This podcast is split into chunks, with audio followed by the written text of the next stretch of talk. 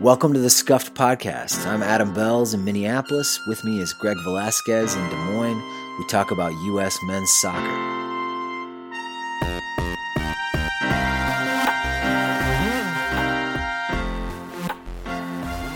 We've got a big podcast today, including an interview with Martín Vásquez.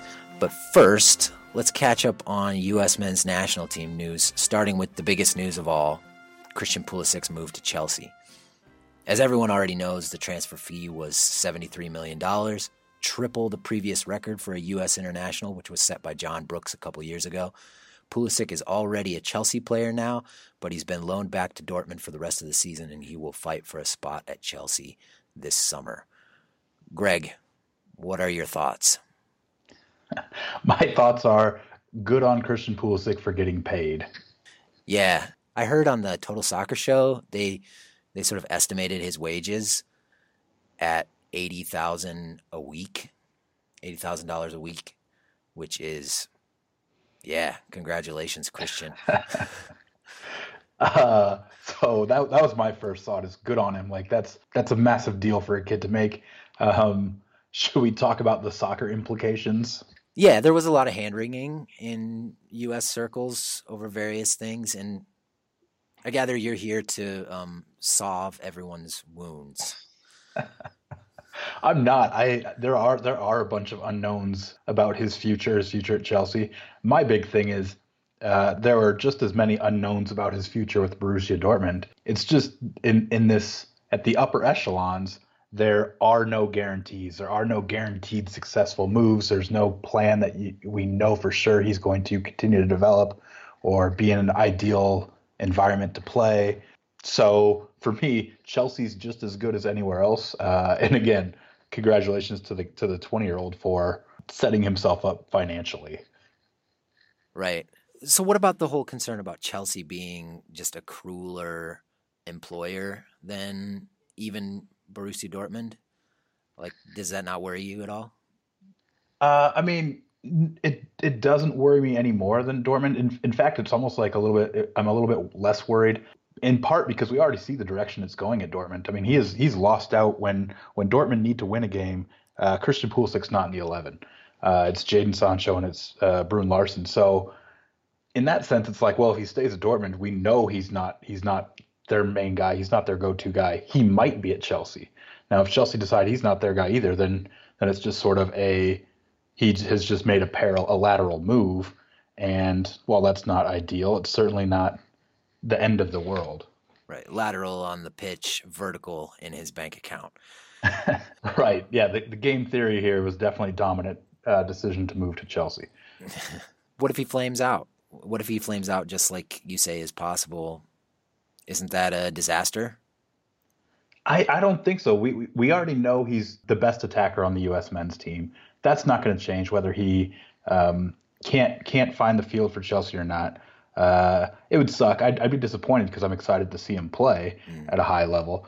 Um, but if he flames out, he flames out. He'll move somewhere else uh, in a year or six months and uh, and have another go of it somewhere else. It's not. He wouldn't be the first uh, American to flame out. Donovan didn't really set Europe afire in his first stint there.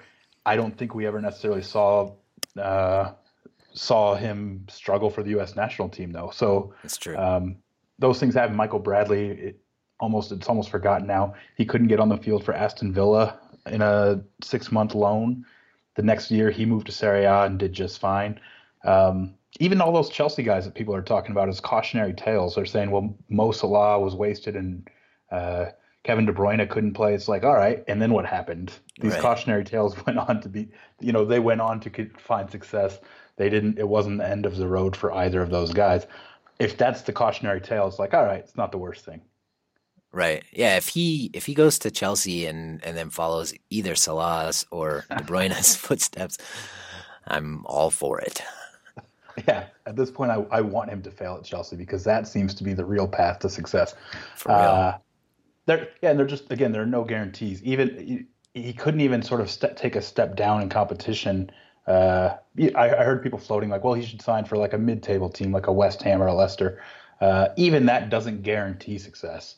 Uh, and I keep thinking back to Renato Sanchez being loaned from Bayern Munich to lowly Swansea City.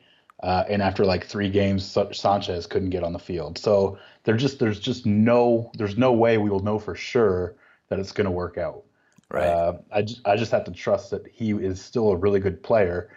You know, he'll continue to offer a lot of uh, excellent attacking for the U.S.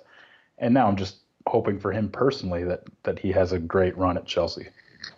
Yeah, I guess I'll say I wouldn't I wouldn't have paid that much for him. You know, we were banding about in our chat room, banding about transfer values for Pulisic, and I, you know, I thought maybe 35, 30, 35 million would have been a fair price for a guy who um, doesn't produce a lot on the stat sheet and isn't starting, like you said, the most important games for Borussia Dortmund. But you know, like you also like you said, I'm happy for him, and I think he does have. It's important to note here that Pulisic, by all indications, does have a good head on his shoulders. He's a hard worker who has earned the trust of a merry-go-round of managers at Dortmund. You know, repeatedly. He even earned Lucien Favre's, Favre's trust early in the season. He just lost his spot to Sancho as the season progressed. So to eventual to eventual hundred million dollar signing Sancho. Yeah, there's no shame in that. Uh, Sancho is a is an incredible player.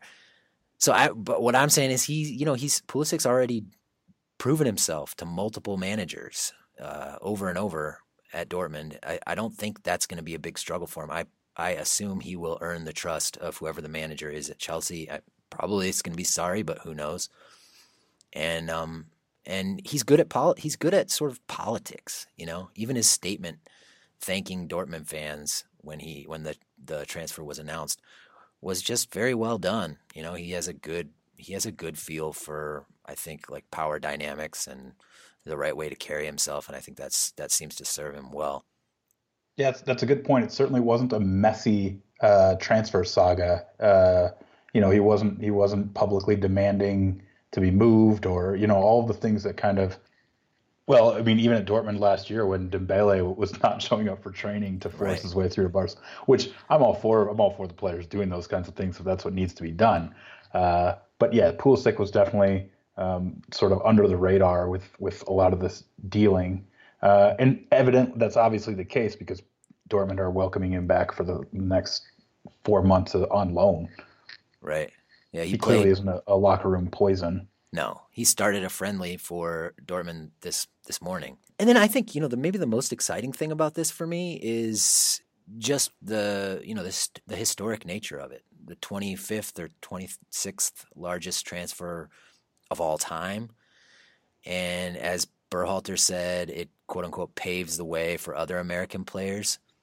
I firmly believe Pulisic is the leading edge of a new era of American players.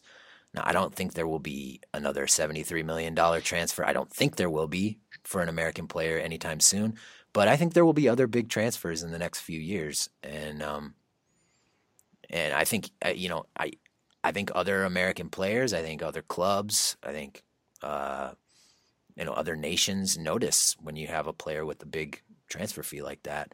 And that's, uh, that's good. That's a good thing. Yeah, totally agree. And and and I'll and I'll also say just on that point, uh, I don't think that Pulisic now is like the the future U.S. transfer fees are riding on Pulisic's performance here. Like I don't think that if Pulisic struggles for Chelsea, uh, that that's somehow going to diminish uh, Josh Sargent's $85 million move in 2021. uh, like, uh, it's just it just shows that we're capable of producing players with with the kinds of ceilings um, that European clubs are going to pay massive dollars for. Right. I noticed. I mean, I may be reading too much into it, but I noticed that some of the youth uh, youth national team players, Alex Mendez in particular, really noticed the uh, the transfer. There hasn't been a Mexican player sold for seventy three million dollars yet. And what's do we do we know what the the Mexican record is? What did Chicharito go for when he went to United? Mm, I, sh- I should know that, but I don't.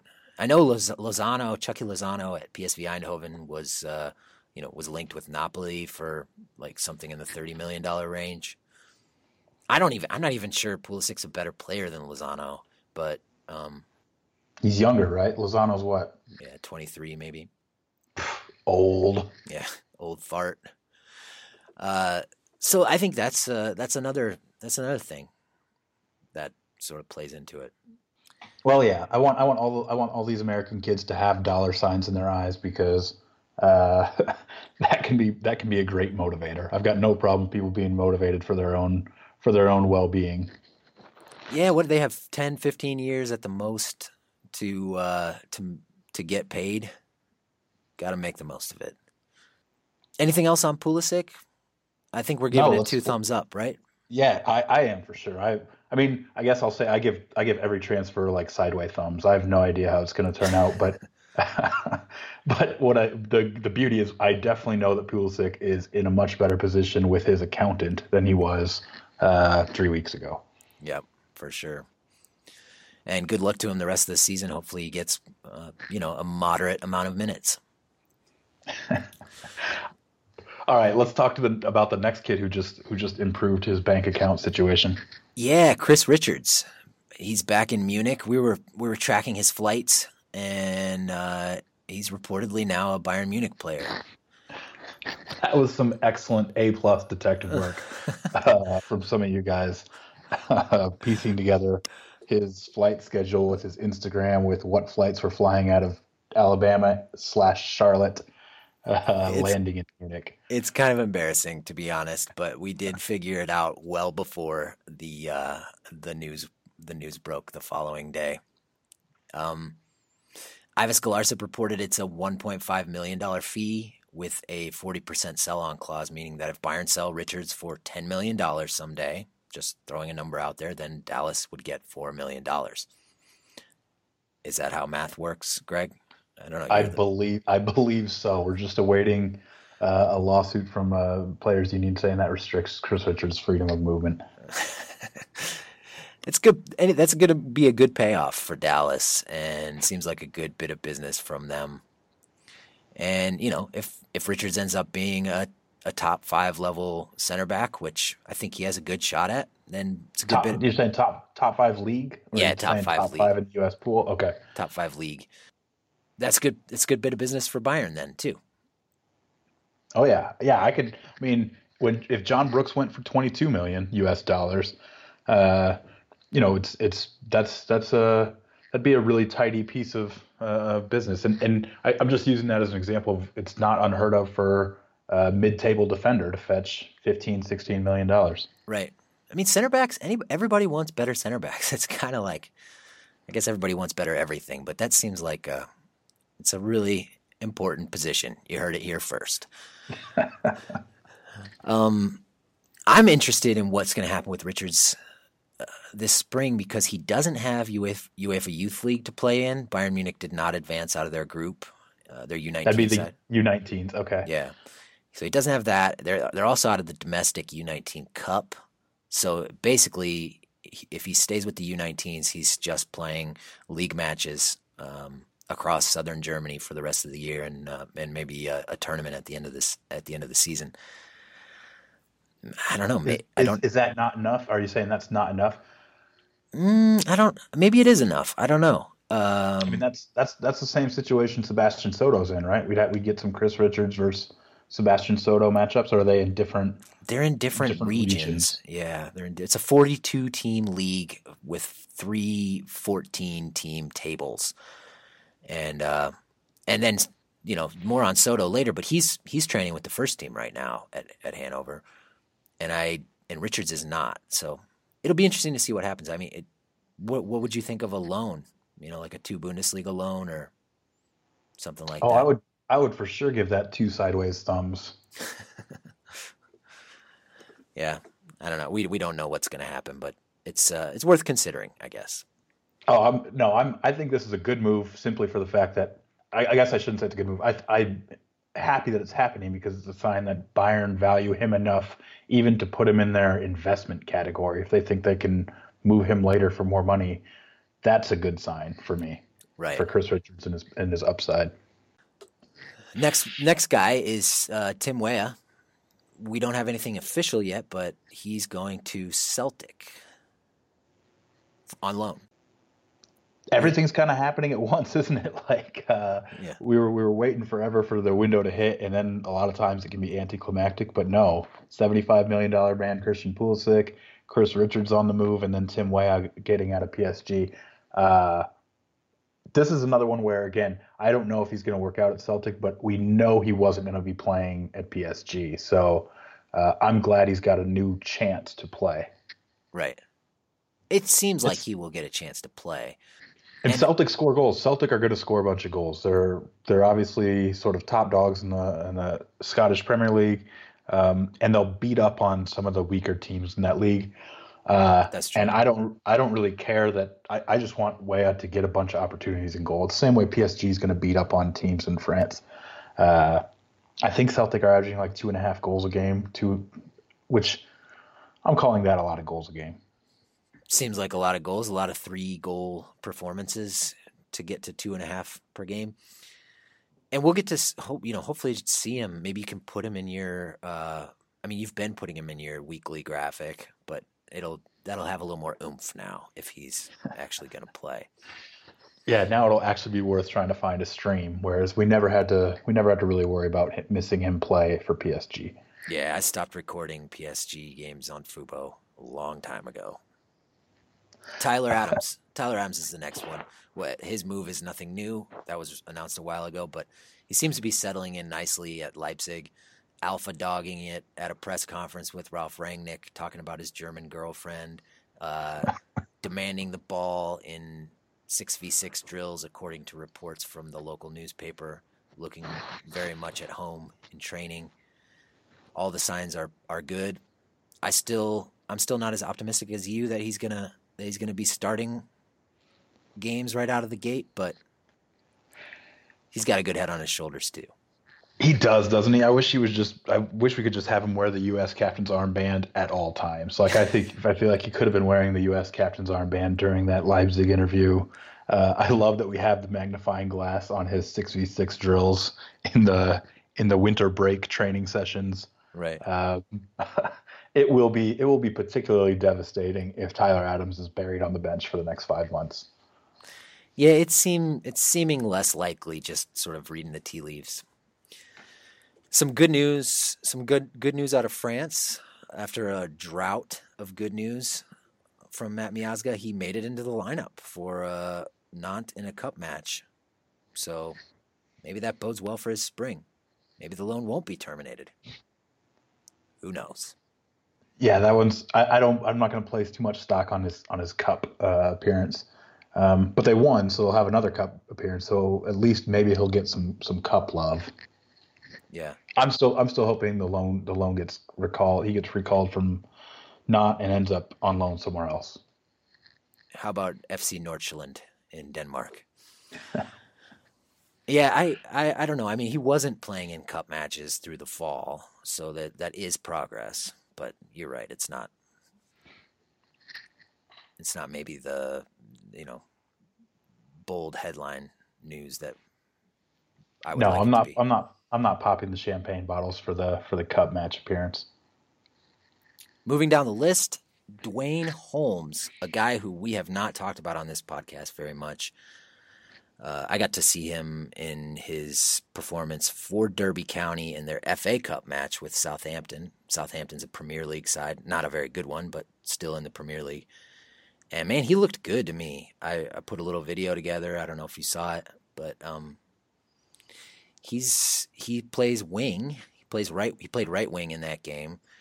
He's 24 years old, so he's not a spring chicken, but he he played right wing. He was easily the best player on the field for the 87 minutes that he played. Um, he totally abused uh, Matt Targett, the unfortunately named left back for Southampton. and and then he drifted inside and he created both goal scoring chances that resulted in goals for Derby County in a draw, a 2-2 draw, and he he created everything. Everything that was anything for Derby County was came from the feet of Duane Holmes. So I'm you know, I'm kind of thinking, hey, call him up. Call him up in March. We don't have a lot of wingers. He he's not playing he's not playing a ton for Derby County, but Derby County is pushing for promotion in um, in the championship. We don't That's have. that's what I'm going to be. wa- I'm going to be. So we got three months until March. Um, if he doesn't start actually featuring regularly for the for the team uh, in the league, uh, then I'll I'd probably just sort of chalk it up to FA Cup nonsense. I mean, FA Cup is. Uh, I know Southampton's a, a Premier League team, um, but the FA Cup is not always teams aren't always putting their best out there because even it used to be just the top teams would sort of throw out whoever because they needed to keep players fresh and they had a big enough squad to do it. Uh, but now even the bottom teams, especially on the holidays with so many games and there being such a huge uh, pressure to not get relegated, uh, I don't. I guess I don't know for sure if if Mr. Targett is the regular left back at Southampton, um, but He's been the regular left back for the past, um, I don't know, nine or ten matches.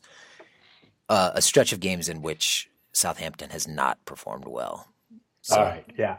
I'm, I'm just I'm a little more. Uh, it's not like I'd object to a Duane Holmes call up. I just think that if he if he really were, you know, uh, I think Frank Lampard had a bunch of good things to say about him after the game. Uh, if I think we'll see more in Lampard's decisions than we'll, we'll get from from just his post game comments. Yeah, totally Uh, agree. if, if Holmes is, is really uh, busting through, then then it should show up in his in his league minutes. Otherwise, I feel like we're in kind of a Lynden Gooch situation where uh, level of competition is kind of gonna be more of be more of the story than actually Duane Holmes' ability to compete at a high level. Yeah, maybe. I mean, but the trend is good. The trend is good with Holmes. Like he didn't he didn't play for the first month and a half or so of the season, or barely played, and he's been appearing in almost all their matches since I don't know. I'm I'm just throwing this out there. Late October, something Okay. coming in off the bench generally, and and he's gotten four starts I think in all comps, including this this game. So it's not like he's been completely not playing. It Sure. will. It, So- the, the next three months will be telling, though. I agree with that. Okay, so we'll put him in like the the Emmanuel Sabbi tier of attacking players. That seems fair. Although you know, Derby is Derby is right now. If the season ended right now, they'd be in the promotion playoff. They're sixth in the table, I think. So they're, you know, they're a few inches from being a Premier League side. All right, so we've got a we've got a potential Premier League attacker in our midst. Yeah, and I can't emphasize enough. He was he was dominant in that game. He was very very good. But anyway, I I, I think we agree on this. Sebastian Soto, uh, regular topic on this podcast, got onto the pitch for Hanover in a winter friendly on Sunday. Played the last twenty minutes against a second division Dutch side. So this was his first time playing any sort of minutes with the first team at Hanover. Looked fine. Keep an eye on that situation. After Tyler Adams, you got to imagine Soto is the next American in line for a Bundesliga debut. Unless unless Taitague hits that uh, really fast conveyor belt at Schalke that Haji Wright just rode. Yeah, if when Haji Wright took us by surprise like that, it, it really sort of opened up possibilities in our minds for all these other guys. Uh, good for Soto. I know you you reposted a picture I think from his uh, Instagram feed with uh, him hanging out with the other young phenom on Hanover's books, which is uh, is he a 19 year old playing for the U23s? Yeah, Hadzik, Hadzik, or something like that. Yeah, just a little bit older than Soto, but I think a little higher in the pecking order too. So really, what we take from that is Hanover searching for a Bobby Wood replacement. maybe, maybe. I mean, but you know, who knows? Who knows? I'm I'm not gonna stress out about Bobby Wood. I think he he knows how to handle himself. But it's encouraging that Soto got. He's at this winter training. I think there are only th- three other uh, U19 or U23 players there, and I thought he looked totally like he belonged in his 20 minutes. Didn't get too involved. Helped helped keep a chance alive. Moved well off the ball he's he's his movement off the ball is always intelligent and proactive. Um, yeah, we'll see. We'll see what happens in the next friendly if he gets a few more minutes. All right, so Soto watch begins. Uh, did Hadjic play? Do you know if Hadjic played in that in that friendly? That I don't know. I don't. I should know that, but I don't. all right. I'm gonna I'm gonna check that out and see if he see if Soto's playing ahead of him or if they're both getting looks or what's going on there. Right. Yeah, it's a good question. And finally, after Soto, the next in line for a Bundesliga debut would have to be Alex Mendez, I'd think. Uh, no word on his whereabouts at the moment, but he's probably headed back to Germany soon to uh, to train with the Freiburg U19s.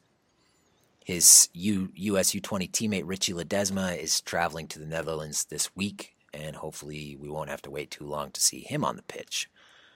Two players, but we don't think we don't think Ledezma is going to be jumping in like immediately, right? Uh, for injury purposes, is that right? Yeah, I think he has a little time to work work back to fitness. Sort of circling uh, early February as maybe his his debut for young PSV. Okay, so Mendez Mendez is sort of available. We jumping in with the U19s. Ledezma, we might wait a little bit longer on. Yeah, the U19 Bundesliga starts back up on February 3rd. So that that sort of back to Richards raises a question like why is he back so early? Are they uh, are they the U19 starting training camp right now at Bayern? I don't know. So much to speculate about, so much act, so little actual information. a, a quick note on Mendez and Ledezma. I have reason to worry that they're not being contacted by the Berhalters and Stewarts of the world. And I just got to say, that is not good enough, guys. we got to, we have to do better. Mendez and Ledezma are both dual nationals. They are legit high level prospects with potential to be high impact players for whatever national team they play for. Dest is a dual national too, and I I worry that they're not getting any sort of communication from from Berhalter or Stewart. It doesn't have to be complicated, right? I mean, it it just has to be, yo, we're we're watching you. Good work. Like congratulations on signing with PSV. Congratulations on winning Golden Ball at the U20 CONCACAF Championship. Congratulations on being the best right back prospect in the history of American soccer. we're we're tracking you. Keep grinding. Uh, much love, Greg. You know. And well, no, yeah, that, that's exactly what I, I've been sending to him. so you, Greg with two so, G's. So you are are you saying that these guys we should be Berhalter, Stewart, et al. should be uh, doing a little bit extra? Because I'm I'm kind of almost thinking why aren't we doing that for everyone sort of in the U20 pool? Like, why isn't Chris Durkin getting a message from uh, sort of? I mean, is that is that so ridiculous? Are we are we pandering too much to kids, or is it like? I just, don't care just... about pandering, man. Pander away. I'm still pissed off about losing Jonathan Gonzalez because Bruce Arena didn't know anything about what was going on in Liga MX that year, and uh, and neither did Dave Sarachan like I still think if we had called up Jonathan Gonzalez for that Portugal friendly, been public about it, told him we wanted to call we're calling you up, we there's a very good chance he would be playing for the US today. He'd be part of this youth revolution that we've got going on. Yeah, we'd have a we'd have a Gonzalez, McKennie, Adams midfield, and it'd be it'd be done. It'd be settled. Um. So I I just feel like I'm in I'm in deja vu.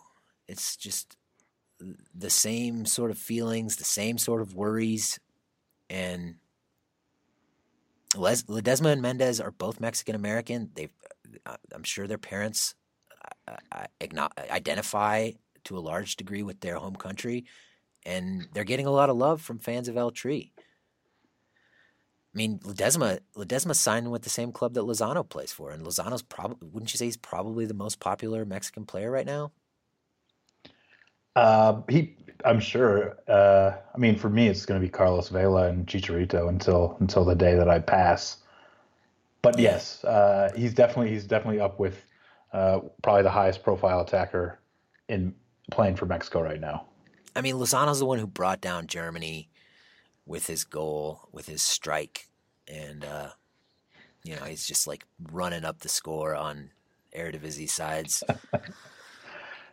anyway, I I just think we gotta we gotta be serious and proactive about courting these guys. I, I I'm not opposed to I'm not opposed to contacting everybody on the U twenty side who has any sort of promise. I think I don't I don't see what, what harm that would do. But in particular, the contested dual nationals, and these guys are going to be contested if they're good, if they turn right. out to be good. Right. Yeah. we got yeah, we got to take care of business here. And and again, it's such a it's such a zero cost thing. I know you were you were talking about is are, is it more important actually to like get these guys uh, under our umbrella than should we be more worried about these guys than we should be even about like the the entire January camp? Yes. Uh, and it's one of those where we don't even have we don't have to make those decisions because we can very easily do both of those things. Uh, I don't know. I feel like we need like a college football coach on our staff whose only job is to be like, how do you recruit people? Or how do you, you know how do you keep lines open with prospects? Because it is it's a normal thing. Kids 16 17 18 year old kids respond really well to that kind of thing. So just give them a little bit of love. Uh, it, I don't I don't I think there will be a gener- generational divide of like, oh, you're spoiling them or you're pandering, et cetera, et cetera. Uh, it's just like, well, let's let's figure out what what players respond to, and then let's not be idiots about it. Yeah, I mean, I communicate with these kids a lot, and not all of them, but I communicate with some of them, and it, it you do have to think carefully about what you say so that you're not like just blowing hot air at them, but also, you know, giving a giving a like a clear sense of like I'm in, I'm encouraged as a fan. I'm encouraged by your performance. I mean, there's a there's a balance to be struck there that anybody who with a brain can try to figure out. Yeah, we don't they have to we don't have to guarantee them a spot for life on the U.S. national right. team. You don't have to call can, someone to say we're tracking you. Hey, we see what you're doing. Right. You just have to say like, hey, that's really cool that you signed with the second biggest club in Holland, and they're going to make a pro out of you. Keep grinding. I mean, it doesn't have to be complicated. anyway, all right, all there's right. a lot that's, to be. That's the rundown of all the movement. All right. Yeah, that's a little bit of a dark way to end it, but there is a lot. There's a lot to be excited about. Um, let's come back in a minute and talk about all the various January camps.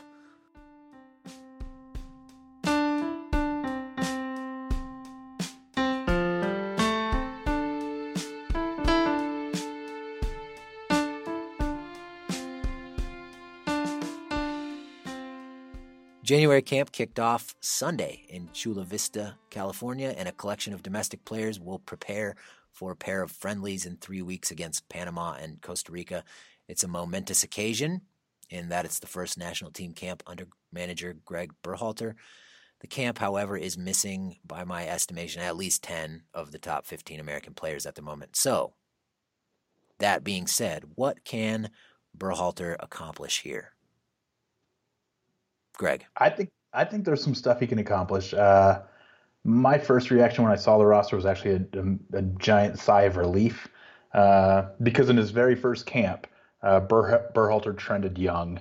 Uh, and I think that's a good sign. I think it, it shows that he is a guy with a plan.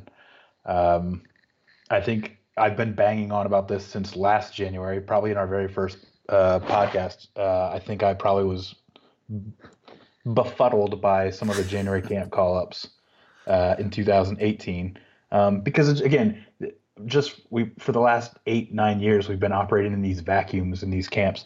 Um, but this year seems different. There's no Ike Opara's, there's no Justin Morrows, those 29 to 30 year old guys who who just clearly aren't going to be real players uh, for the national team. And right. it's not that they're bad; they're not bad players. They're just completely wasted call ups. And that's not again, that's not me being harsh on those guys. We know they're wasted call ups uh, because Ike Opara was probably the best player in the January 2018 game uh, against Bosnia. For me, he was he was clearly the best player. He cleaned up a lot of messes in a sloppy game. Uh, it was a Ike classic. Opara, that game was a classic. yeah. So Ike Opara was like the the lone person who looked like he knew what he was doing. Uh, he hasn't yeah. been called up since. So if there's a guy, if a guy can play a fantastic game, be the best player, and still not get a call up for anything else, uh, then there was never a reason that he should have been there in the first place. Like, what was the point? If you can look at him in, on the list of players and say, all right, no matter what this guy does, he has no place in our team going forward, then what then what are we doing calling him up? It's almost like a dick move to Ike Opara. Yeah. Hey, great job, buddy. Uh, that'll be all. So um, go get your co- you know, coaching license. Yeah. Yeah. So now imagine imagine if Mark McKenzie has uh, the best game out of anybody in, in January against, say, Costa Rica. like that that's that's meaningful. Suddenly, that's a meaningful uh, situation that we can build off of. So just that, just that sort of decision by Ber- Berhalter already, I think, is a good step forward. Yeah, there's really nobody over what, like 26 on this roster. Might or be. if there is, it's Besides a dude Bradley. who's yeah, it's Michael Bradley who is very much in contention for, in my mind, uh, a starting spot, and we'll kind of get to that later.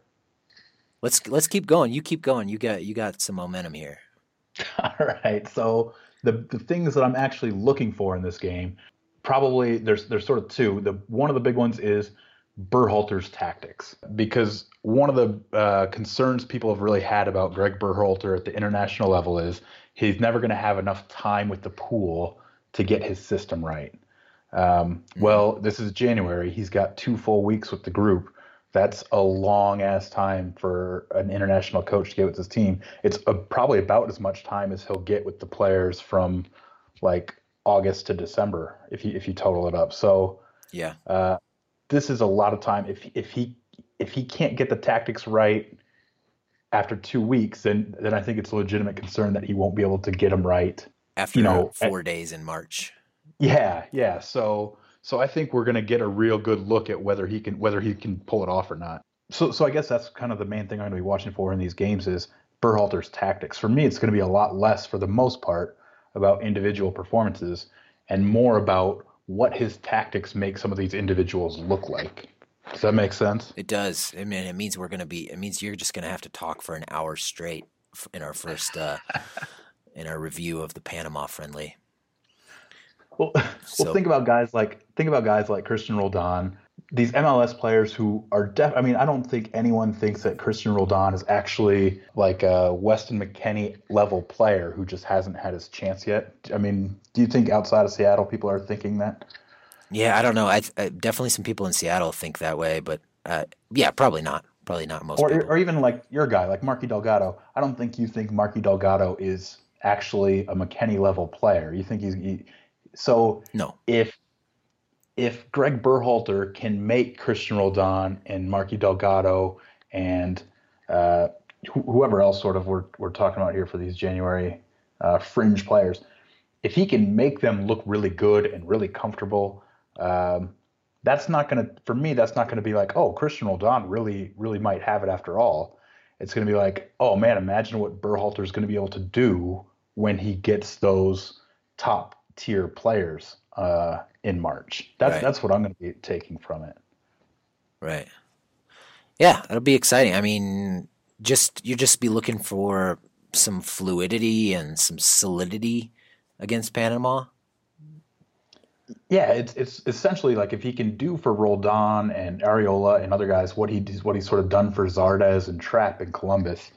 Uh, then then yeah, then I'm just like, oh, Tyler Adams is going to be unstoppable. You know, like Christian Pulisic is going to uh, never be crying in the shower again. Like we're going to have, right. uh, like these guys are going to be put in positions to succeed. Right. Okay. Well, there is one battle for a starting spot that you think is is happening right now as we speak in Chula Vista. Why don't you talk about that? Yeah, this is this is sort of a unique thing. It, it almost never happens at January camp, but we have like a fully contained competition for a position in January. Like this is this is so rare. I, I really like want to enjoy it, and that's the the position the the battle for the number six spot. I think. Yeah. Every other player, I'd say every other player in camp is sort of competing against uh, against somebody in absentia. So uh, Steffen's probably competing against like Guzan and Horvath for for the number one. Agreed. Either of those guys are there. Uh, Cannon clearly is battling Yedlin. Um, and then even for the backup, you're looking at Shaq Moore and dare I say Serginho Dest. Uh, dare, none of those guys. Dare to say those, it. None of those guys are there. Aaron Long is up against. We think he might have a real shot at uh, uh, pipping Matt Miazga for the number two spot, given Miazga's situation. Uh, Cameron Carter Vickers sort of in the mix for center back. None of those guys are there. You kind of get the idea here. Right. Um, but at the number six spot, it's Bradley and it's Trapp and it's Canouse, and that's that's kind of it. Uh, one and only one of these guys is going to be in our best eleven come come June in the Gold Cup. Yeah, I mean that assumes that Berhalter is is going to go with a four three three with two two eights in front of a a single pivot, which uh, sounds like maybe that is what he's going to do. Some smart, yeah, some for, smart people. For right now, yeah, that's the, that's the assumption I'm operating under, and and I don't think there's room for Bradley to play as one of those eights. I don't think a Canouse can play as one of those eights, and I definitely don't think Trapp can be an eight. So and the odds-on favorites to be those eights are McKennie and Adams. So it's so you're, you're thinking it's going to be Bradley Trapp or Canouse behind those two. Has to be right. Like who else is even who else is even in the discussion? Give me give me one other name that you think could could do it. Mm, no, it is. It would have to be one of those three. If we're right, and Berhalter is is going to set the team up that way. If it's a four, if he decides on a four two three one or something like that, then it gets a, a lot more complicated. But we, we don't have to entertain that possibility. We can we can go with our gut. Sure, and and I'll, even even if I do entertain the possibility for a second Belz, let me just entertain. Uh, if he does do that, it'll be because he thinks Adams is doing better as a six. So even then, I think it's going to be Adams and then one of those three. I I don't think there's any way that it's uh, Bradley and Trapp behind Tyler Adams, and and I have Tyler Adams as like the other guy is Christian Pulisic that must be on the soccer field for us. Right. Now, if it's well, I just said we weren't going to entertain the possibility, but let's just go ahead and do it. If it were a four-two-three-one, and Adams was one of the two, does does that bode better for Bradley or Trapp, who is sort of no, who are sort of known as distributors, ball circulators, and uh, and not as well for Canouse, who is you know more of a destroyer, not a not a bad passer of the ball, but not quite the distributor the other two are. I would say yes. In that situation, Bradley and Trapp would definitely benefit because they are sort of those ball spraying players, and Adams would make up for a lot of, at least in Trapp's case, the weaknesses associated with him, which are he can't cover a ton of ground quickly, and so he's he's a sort of a liability uh, if he's left alone in protecting a back four. Um, but I don't I don't know that uh, it would necessarily be worse off than having an expert destroyer like Canouse who can also pass, and uh, Tyler Adams mm-hmm. as a back as a sort of a two man pivot. Okay. So it it helps. It helps. It would help Trapp and Bradley. I don't know that it would help them enough that uh, they they beat they'd edge out a better overall player if Canouse proves to be better overall. Right. Well, so let's go back to the four three three. Who do you think's who do you think's going to win? to be that that lone six? Uh, I think Bradley does. I think I think Bradley will be the best out of those three in in January and potentially in June. I want I want it to be Canouse because if if Berhalter starts Canouse, then that I think that tells us right there Canouse is ahead of him, or like probably already. I don't think Berhalter calls all those guys in and then starts Canouse sort of on spec where he's like, all right, I'm going to project Canouse as being ahead of these guys in June uh, or in 2020. So if Canouse beats them all out for the very first game, I think that's a really good sign for Canouse. Yeah, that's that's one of the things I was going to be watching for is like what what happens with Bradley if he's there to to sort of provide as cliche as it sounds. I think there's probably some value to it to provide continuity and veteran presence and um, you know all that all those sort of buzzwords. If he's there for that, and doesn't play at all, then I am fine with that. And I think that's an interesting way to forecast the next three years, you know. Um, but if he, like you think, wins the starting spot in January, and then it's there's I think there's a very good chance he's going to be the starter in June, just as you said. Well, what do you what do you think out of those three? Who do you think gets the job for? Who do you think wins that competition for Panama and Costa Rica. And I know there's there's likely to probably be some switching between games for uh, conserving people's uh, fitness levels.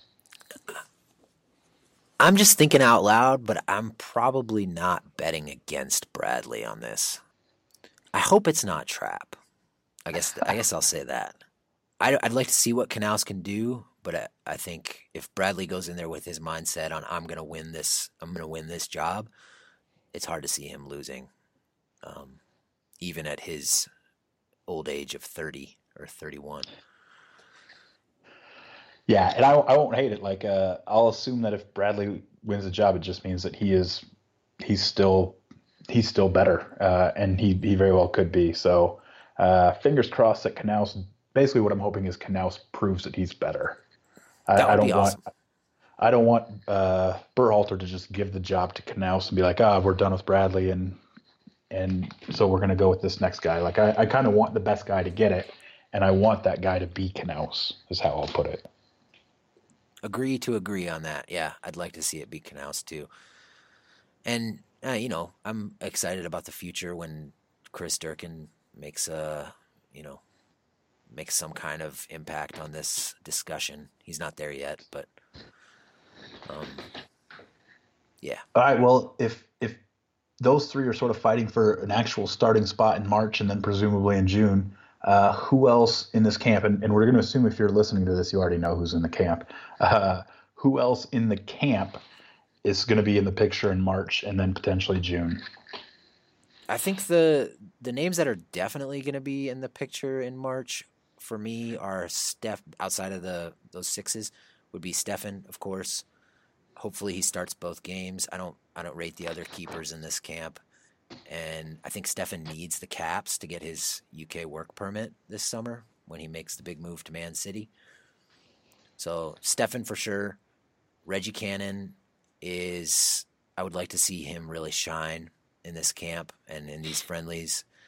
He's I think he's a clear number two uh, right back right now, and I'd like to see him even at, build on even that. after even after sort of uh, he got he had some Robinson esque stumbles against England. Yes, I do. Was it were his stumbles against England or were they against Italy? Remind me. Uh, I think it was against Italy. I don't think he pl- did. He play against England? I can't remember. He, he No, definitely you're right. stumbled, stumbled against Italy for sure. Where where he, he would have been sent off in, in, any real competition. yes. Yeah. Okay, so that doesn't that doesn't drop him in your estimation as far, or does that just sort of make him wobble a little bit? But he's still he's still your backup, and you're you're assuming he'll get things set right. Yeah, he wobbles a little bit for sure, but uh, there's what are the other options? Shaq Moore, like you said, and and then uh, a beautiful future in which Serginho Dest surpasses them all. But but or in a in a Holland shirt. All right. So, yeah, hopefully not. Uh, Cannon, I so I just like to see Cannon get more comfortable, uh, be smarter, uh, be cleaner on the ball, and and just establish himself. I think that would be great for the for the side. Sure, sure. And and and just we're not going to get into any like real previews here, but I'm expecting the guys to look comfortable because Panama and Costa Rica, respectfully, are not England and Italy. So. Um, Yeah, good point. Cannon, Cannon, Steffen, uh, all these guys that you're going to be talking about as, as uh, March potential guys, like they need to look pretty good against Panama and Costa Rica. Do they need to look like they're playing a video game? The whole video game theorem. I would like that, but at this point, no. That's a that's a youth slash like a Gold Cup minnows theorem. Okay. And Panama and Costa Rica aren't world superpowers, but they're also not uh, they're not complete pushovers. they advanced to the World Cup and we did not. I'm I'm imagining the Panamanian equivalent of our podcast going on in Panama, where they're going, look, the U.S. they're not a world power, but they're not a complete pushover. Right. The third player, the third player I'm interested in, and then it gets uh, a lot less interesting for me. But the one, the third one is Aaron Long, uh, and and he's the one I'm probably the most interested in because I do think he could he could perhaps challenge Matt Miazga for that second center back spot. Has the speed, the intelligence, and and just the general calm to be dominant in MLS. So let's give him two games to lock down a roster spot heading into the Gold Cup, heading into March, and then the Gold Cup. yeah, I'll take that. All the other center backs are, are much more speculative for me, so I would take a, a long uh, double start. That said, I'm glad to see. I'm really glad to see Matt, uh, Mark McKenzie there, and and Auston Trusty and Justen Glad. And if one of those, if one of those guys, sort of races to the top of the heap, more power to him, and uh, I'll be glad to see it. You know, things can change. But oh, but based on what we've got right now, you're not really expecting McKenzie or Trusty or Glad uh, without a, a, real breakout performance. You're not really expecting them to contend in in March.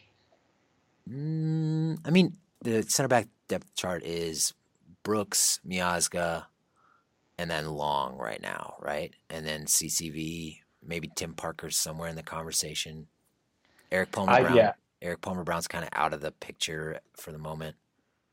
that's that's kind of what I'd go with. Yeah, is that it's Brooks Miazga, and then and then it starts to really get blurry with CCV and Long, because uh, there's no right now. I don't think there's any good way to order them, especially with a new manager with new player profiles for each position. Yeah.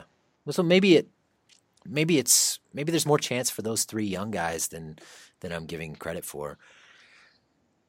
I'd just like to see some clarity, and I do think Aaron Long is probably the one most likely to to to be that that third, potentially even the second center back. Uh, as for the rest of the roster, I think Delgado and Acosta are kind of you know they're they're going to be depth potentially in March. It would be nice to see a winger have a good performance in this in this camp because we don't. You know, we talked about that earlier with Duane Holmes. We got we got Pulisic and Timmy Weah, and then after that, it's it's kind of wide open. Uh, Paul Arriola is in this camp. So is Corey Baird. I'm very open to one of them emerging as a as a legit national team option. Arriola already is that. He's he's just not a he's just not a flashy player. Right. So Arriola's one who I'm really hoping uh, sort of benefits from the system, from a from a coherent system, to see if we can get more out of him, out of sort of you know, despite the limitations, he's never going to be like a Christian Pulisic dynamic player. But maybe mm-hmm. maybe Berhalter can put him in some situations where he is able to be a little bit more dangerous. I mean, I think DCU DC United's kind of found a way to make him a little more dangerous. Yeah, that's true. He's he scored some goals, got some assists down that very exciting stretch for DC. Yeah, I think that the key is to put him next to Wayne Rooney and uh, Luciano Acosta. It's going to be hard, right? It's going to be hard to um, to preview this game against Panama because we're not going to have any more information than we have now on any of these players, unless one of us flies out to San Diego this week, which we're not going to do. Well, watching some training. Uh, no, I, I I'm excited about a couple of the wild cards. I know you already talked about like the McKenzie. I I might put McKenzie in that category where uh, we don't know that they we don't know enough about them to say there's no way they'll break out. Like I I think we know enough about um, like uh, a Zardes to say he's not going to break out. Uh, but we don't know about like a Mihailovic or a Baird. Uh, like McKenzie could look like a complete rock uh, at center back. So if one of those guys really like, if Mihailovic gets a shot at the 10 and just looks otherworldly, just looks in complete control of himself in the game, uh, that could shake things up a little bit for, for our, like, uh, our options going forward and how in our system and how we play and our formation and, and you know, I don't know if you'd immediately jump over a Tyler Adams, Weston McKennie double eight system, but uh, it'd be an interesting experiment for March. Yeah.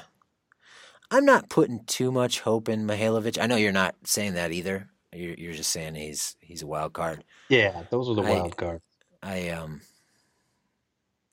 I'm I'm more excited about the future number tens, the ones that right. uh, U.S. soccer is not doing a very good job of courting right now. Anything else? Anything else on this roster? No, that's those are my January thoughts.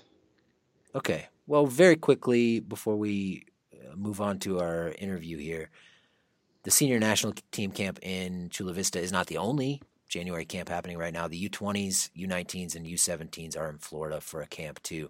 It's a big year for the youth national teams. Uh, U17 World Cup qualifying coming up soon. We still don't know when, but soon ish and the U20 World Cup is in May. That is, you know, that's like the thing I'm most looking forward to this year, to be honest. most of the top talent on the U20 side is not in the camp. You know, Mendez is going back to Freiburg, Desmond's going to Eindhoven. But there are three uh, new interesting names on the on the U20 roster that I want to mention. One is Chris Durkin, the uh, the DC United holding midfielder. He wasn't at the CONCACAF Championships. We don't know why, but he's here now, and he's he's basically fighting for a spot on this roster. I think heading into the World Cup. I think he has a well, good. Go ahead. You're you're saying he's fighting for a spot on the roster. Would you say would you say he? I mean, would you have him in line for a starting spot in the U20 World Cup? I would. I think the I think Brandon Servania played really well in the CONCACAF Championships at that position, and Servania's got a little more range, which maybe is going to be necessary if you have a Ledezma Mendez attacking midfield. You're going to need somebody to cover a lot of ground. So, so that's the only argument I would see against it. But outside of that, Durkin is is you know Durkin's a, a pro with a dozen starts to his name in MLS. He's clearly playing at a higher level than Servania, uh, who was playing in uh, in USL last year. So I think Durkin. I think probably the first choice midfield is Durkin at six, and then Ledezma and Mendez in front of him. And that's yeah, that's all. That's three players who love playing with the ball, and I could imagine us really seizing control of some games, being able to possess and and pass into the attack. So that's that's one name from the U20 roster. Second is Nick Taitague, Schalke U23, long been a highly rated U.S. prospect prospect, but he's been injured and he's lost some chances, uh, I think, in his career already. So it's going to be great to see him get a chance with the U20s. I think his, I think Durkin, if he's released, is a lock for the World Cup roster, whether he starts or not. Taitague is going to be in a battle with uh, a lot of other winger options for a spot. So it'll be interesting to see how he does. And then the third name I want to mention is Christian Cappis, who is a midfielder playing at Hobro. He is was a former teammate of Chris Richards at Texans SC in Houston. And I don't know much about him, but a lot of people I know rate him pretty highly and you know he's a, he's another guy in the mix in that midfield. We won't go into the full U17, U19, and U20 rosters, but those are just three three names that I'm particularly interested in. Uh, are they going to play any any any matches uh, to sort of cap off the camps? They are. I have reached out to U.S. Soccer to see if those are going to be streamed, and I have. Let me double check. I have not heard back. Okay. Do you know who they're playing against or anything? Is it like just some local college or USL teams or what's their story? It's they're going to play the U19s are going to play the U20s tomorrow at 3 p.m. Central Time. And then on Sunday, the U20s play a t- to be determined opponent. And also on Sunday, the U17s and the U19s play each other. So those All games, right. those games are open to the public if anybody's in uh, Lakewood Ranch, Florida, this week. Uh, one other quick note: the the women have a couple games coming up. The U.S. women's team, yes. senior team, uh, in Europe, um, and their rosters out for it. And there's some sort of good news on that front in that uh, McCall Zerboni, uh, Tierna Davidson, and uh, Kelly O'Hara are all back from injury. O'Hara had a surgery that was I think less that was sort of I guess as surgeries can be a bit more routine. Uh, but Davidson's back from like her horrendous broken leg, uh, and Zerboni's back from her horrendous broken elbow. Um, so that's good news that they're considered fit enough to be in this camp uh, in January. I think that should give them time to at least have the chance to fight for World Cup roster spots come June. They've got uh, France, France on January nineteenth, right? And Spain. Yeah, and then the Spain a few days later. Yeah, real quick turnaround. So if you're on the roster, you're probably playing quite a few minutes. Uh, I'd expect some uh, a lot of rotation between those two games. I see uh, an email just came into my inbox that Andi Sullivan has been added to the roster. Is that all right? Is that I, interesting? I, well, kind of. Yeah, she's she's had been hurt for a long time, but then made it back in for the Concacaf qualifiers for World Cup. So um, yeah, that, I mean that's that's something because Allie Long would have been available. So there are a couple of players that Sullivan seems to be ahead of. Uh, a couple of veterans. Sullivan's a younger kid. Okay, eleven caps looks like. All right, I think we're good here. Anything else? All right. No, we'll we'll see everyone back in a, in a little bit in a week or so. Uh, don't go away. We'll be back with an interview with Martín Vásquez, the RSL Academy director.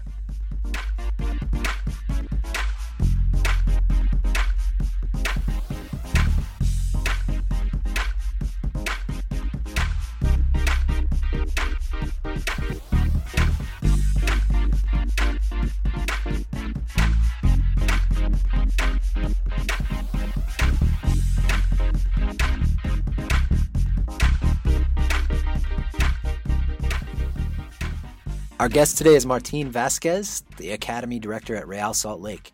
As a player, he made more than 100 appearances for Atlas in Liga MX. He played for both the Mexican and U.S. national teams. He was an assistant to Jurgen Klinsmann at Bayern Munich and for the U.S. men's national team, and he was head coach at Chivas USA for a year. Since 2011, Vásquez has been shaping one of the top talent centers in the U.S. RSL punches way above its weight. The small market MLS franchise put four players on the 2017 U20 World Cup roster. Three more RSL products are in the mix for the 2019 U20 World Cup. Martín, honored to have you on the podcast. Happy New Year. How are you? Happy New Year to you too, Adam. And, you know, thanks for the invitation. You know, glad, uh, you know, we can share uh, a little bit of uh, RSL Academy with you and, you know, with our guests and, you know, looking forward to it. Great. So let's start with your job responsibilities. What do you do day to day as the director of the RSL Academy? Together with my staff, um, you know, we design, uh, we structure, we organize our training sessions. At times, uh, I run a session. At times, um, you know, uh, my coaches run the sessions, and I'm, you know, uh, running around, uh, bouncing around, overseeing you know, the sessions. And if I have to make corrections, uh, you know, I make corrections. And then after uh, our training sessions, we, you know, we go back in the office and we talk about, you know, the session and, and, you know, we take, start uh, taking responsibilities of uh, doing that administrative stuff in the office. And that's basically, you know, uh, a full day. Uh, most of the times we do a session in the morning and a session in the afternoon. So after the session in the morning, you know, we start preparing the session in the afternoon, or we already have prepared the session in the afternoon. If we uh, sometimes we plan the week, sometimes we plan the day, sometimes we plan the month, uh, the month depending on where we are uh, in the season, Adam. So that's practically, you know, my responsibility or my day-to-day uh, responsibility with the academy a lot of actual coaching and planning coaching sounds like. Yes you know and that's my passion you know that's uh, what i enjoy uh, that's what i think i can make a difference or or help you know i like to be on the field. I i have uh, an enormous passion you know to coach the game to train uh, to develop you know our, our academy players and you know that's usually where we spend most of the time or where we want to spend most of the time on the field uh, you know doing what we what we enjoy doing. Are you actually on the bench for the u17 and u19 matches? Or are you you know up in the up in the press box or whatever? You know i'm i'm on the bench for both games. Mm-hmm. um, i'm uh, uh, coaching uh, my uh, assistant coaches or by coaches are coaching.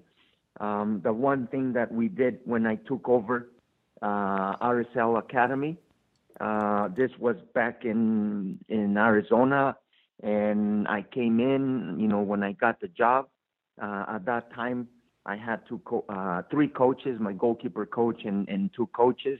One of the coaches that I, I have you know the most uh, respect for for his for him for his knowledge for you know his experience as a player as a coach uh, you know Freddy Juarez we mm-hmm. or I you know decided that um, I wanted to coach and and train uh, the 18s and the 16s or the 19s and the 17s uh, and we didn't have a head coach for the 19s we didn't have a head coach for the 17s the reason we uh, did this is so we preach the same thing, so we make the same corrections, so we uh, uh, develop the same style of play. You know, at times I did sessions with the with the 17s. At times I do sessions with the 19s. The other coaches do the same thing. So uh, it has uh, worked for us. You know, we don't have a, a specific head coach for uh, either of the groups. I see. Uh, yeah. Yes, at times, um, you know, or since uh, I took over, um, I I can tell you that for sure I'm the first voice for the 19s, but with the 17s, you know, uh, you know, we do it together, and we do together also the 19s. Um, you know, but that's one thing that has worked for us, uh, where um, the coaches that we have in the program, you know, we all are coaches and we coach uh, the 19s, we coach the 17s. At times they're the first boys. At times I'm the first boys. Mm-hmm. And you know the the players uh, understand, have a good understanding of our terminology of coaching, our methodology of teaching, and that has worked for us. Uh, you know, uh, I hope I don't made it too made it too confusing. But, no, I think I know, get it. It's like a, it's all unified. It's it's a unified uh, system, pretty much. Yeah. You know, that's that's that's exactly what it is. You know, I put I, I guess I used too much. Uh, I, I elaborated too much, but at the end of the day, no, no. you know, we are all coaches, and we you know preach the same thing. We're unified. Yes. So, so let's go back to when you took the job. Um, I think it was 2011, right? And did you help start the residency in in Casa Grande, or did you come in just after it had started? You know what? I I came in a year after it started, uh, and um, you know I, I I cannot take credit for that. I think uh, you know um, uh, Freddy Juarez, uh, you know, uh, was there from the beginning. Uh, you know Mike Munoz, um, and you know these are the guys that that um, you know came in and started a program with support from you know from um, uh, Grande Sports and with support from Real Salt Lake. So they're the ones that started the program, and I came in just one year after that. What appealed to you about that job? You, you had a let, let me add a little to that question. I mean, you have you have quite a resume. I mean, there you could you could be a you know you could be a MLS coach maybe or something else, um, but you wanted to take on an academy. Why? you know, after after I I was with Chivas USA and and you know we parted ways. Um, I had some calls. I got some calls to do this, to do that. Uh, I had some good friends from Chicago, you know, Chicago Magic at that time, uh, that called me and they said, "Hey, you know, we have this academy. We want you to see what we have, what our plans are." You know, I was open to to to that, you know, I went to Chicago, you know, with an open mind. I I started uh, uh, coaching youth. They had um, they have a big club there, you know, but they wanted me to get involved with the the academy, the U18s, the U, you know, uh, uh, the U16s, and you know they had all the age groups. But uh, to start, they wanted me to get involved with with the 18s and the 16s, and you know, I wanted, like I told you, my passion is to be on the field and to coach and to train, you know, and and and to be hands-on. Um, I was, I had an open mind, and and I went, you know, and I I did it for uh, three and a half months, four months, and I enjoyed it. And when I was there, you know, the people at Casa Grande, Mr. Ron Burks, um, you know, called me, and we started talking about you know, he mentioned, I want you to come. I want to meet you. I, we have this academy. We have this place, uh, uh, Grande Sports. We have these uh, beautiful facilities. Um, you know, this is what we want to do going forward. Uh, you know, very passionate man. He had a plan. Uh, he had this, you know, uh, I have heard, but I had not been there. So when I went, I sat down, I, I came in, I, I did a couple of training sessions, I remember, and I was fascinated. I was sold, you know, with the facilities, uh, with the, the players, with the team, with the coaches, with everything around it. You know, uh, this is a, a, a place uh, in the middle of the desert mm-hmm. Uh, that has eight beautiful soccer fields, a golf course uh, in the middle of nowhere. And you know um, the plans were uh, to put a charter school in in in there you know so the the boys can can go to school there can live there and can train there and play games there. And it, it was like a dream job you know if you uh, enjoy coaching if you enjoy uh, developing players i mean that was uh, um, the place uh, to be. So that's what sold me. You know, I took the job, and this is uh, my eighth year, and I haven't looked back at them. I mean, this is, you know, I like you said, I had a chance to, you know, play uh, for two national teams. I had a uh, a chance to um, coach at the highest level, you know, uh, in Europe uh, with the federation, with U.S. Soccer, and you know, I have been uh, motivated. I have been uh, uh, enjoying it. Uh, I'm fully committed, and I I am very, you know, uh, uh, thankful, you know, for this great opportunity that I got at that time, and you know that RSL has supported, you know, this um, you know this vision and this um, uh, work that we've been doing with uh, our uh, academy players. Yeah, and as a U.S. soccer fan, I'm grateful to you for the work that you've been doing. So thank you. Um, do you do you guys still scout Arizona the way you used to now that the academy has moved to uh, the Salt Lake City area?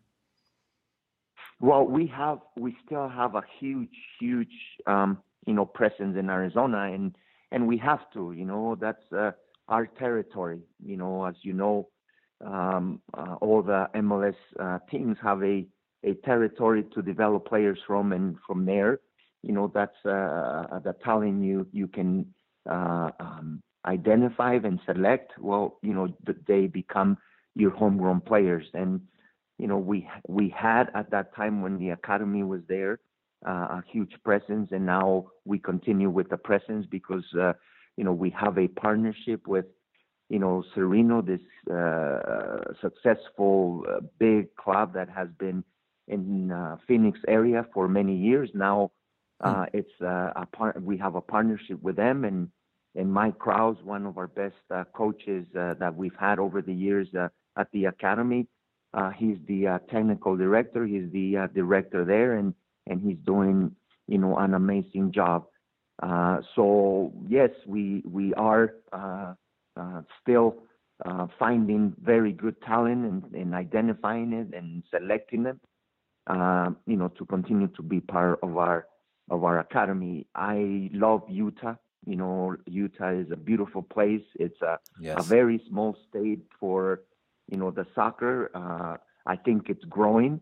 Uh, I think the support and the vision of uh, MLS to give uh, Utah, you know, they were very supportive to give Utah, you know, these two states to be able to develop homegrown players. Uh, I think it was it's been huge. It's been massive.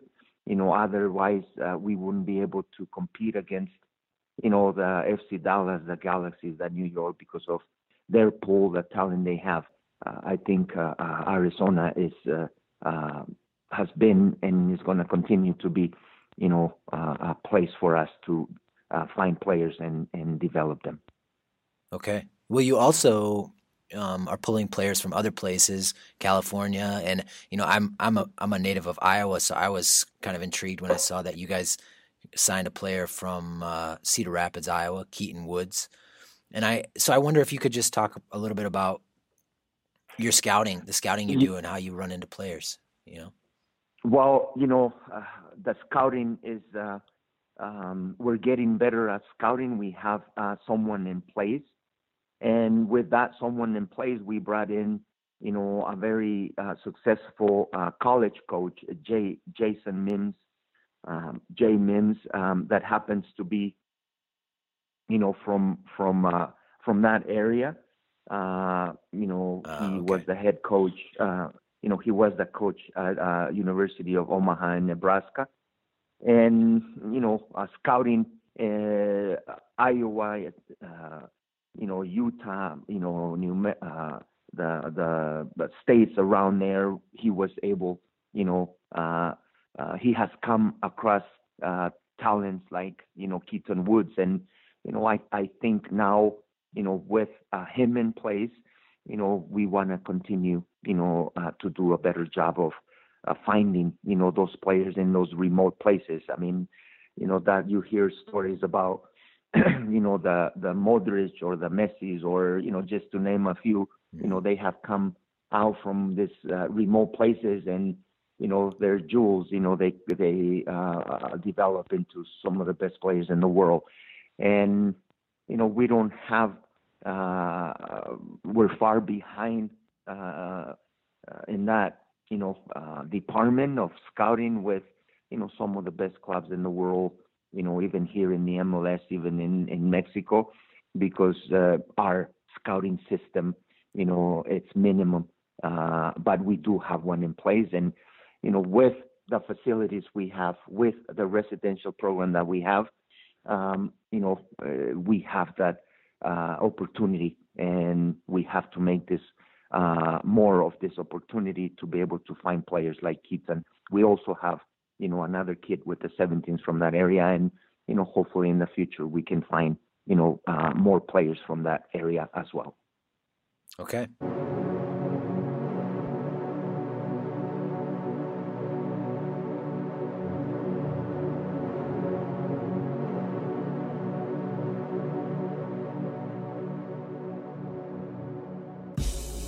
Let's talk a little bit about some of the players that you've helped develop who are, you know, sort of famous now, at least famous in uh, youth national team circles. Uh, thinking particularly of Richie Ledezma because I think his story is kind of a new one in American soccer.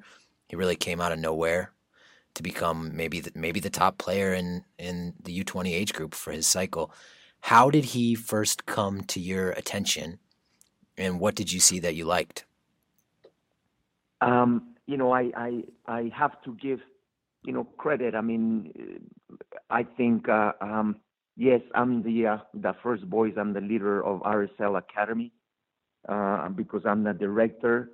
Uh, but we have a good, um, uh, staff of coaches and some of these coaches have found, you know, somebody like Richie Ledezma, somebody like David Ochoa, somebody like Luis Arriaga, who are from this, uh, you know, remote places, uh, uh, in California, you know, or in, Ari- in Arizona. Um, you know, uh, so, uh, you know, the, one of the uh, coaches, we have this, we had this program, you know, we had this program when we were in Arizona of, um, you know, the academy and also the elite program. We call it the elite program, and we use the elite program as a development program. You know, when we find Richie, he was a small player uh, very talented, but you know, uh, uh, young and and physically, you know, he needed uh, for us to uh, work with him. And the soccer brain, you know, uh, he already, you know, he's he's one of those players that are born with that talent. Mm-hmm. Uh, but he needed to be uh, put in an environment of competition, an environment of, you know, him training every day, a rigorous uh, training environment uh, and and put him in in the best competition you know that we can put him. He wasn't ready for the academy yet because you know physically he lacked a few things, and you know uh, we've had those uh, um, issues uh, in the past with other players.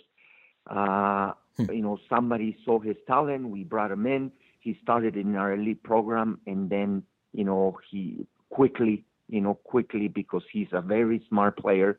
You know, he was able uh, um, to compensate not being physically with his technical ability, with his creativity, with you know him being having a good soccer brain. Uh, he's got excellent feet. You know, his technical ability is above you know uh, um, many. Um, mm-hmm. So after putting him in that in those in that competition, he quickly you know, became an academy player.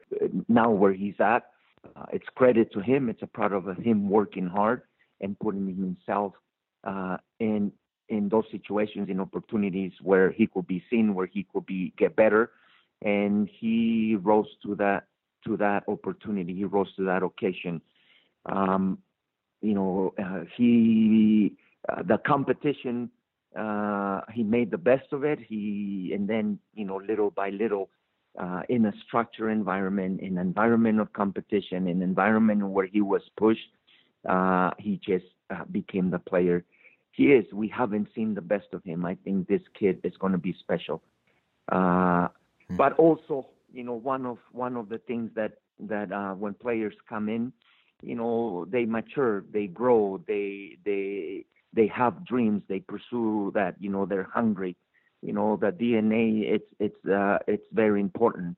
You know, the one thing that they see also is when they come into our program, you know, the staff, uh, we all care for them. We all, they see that we care for them. We see, they see that we wanna, we wanna make sure that we provide that support for them to, to achieve their goals, to achieve their dreams, and and they respond. You know, so it's not, it hasn't just been Richie. Richie has been our latest talent. Mm-hmm. You know, but you know, you go back to the first uh, homegrown players and the guys that are playing for the first team, the guys that are with Monarch, the guys that are coming. You know, we have we have some special players right now in in in the academy, and I think uh, they're going to follow the, the, same you know footsteps.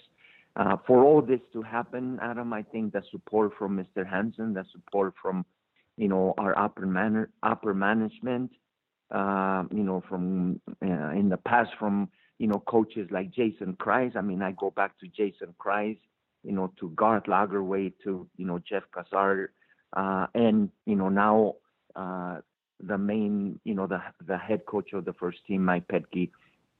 I mean, they, you know, this they uh, continue with that support, and you know, it's it's a club that we that um, you know we're not the a Galaxy, we're not a, a Seattle, we're not a, a New York, uh, you know, Red Bulls.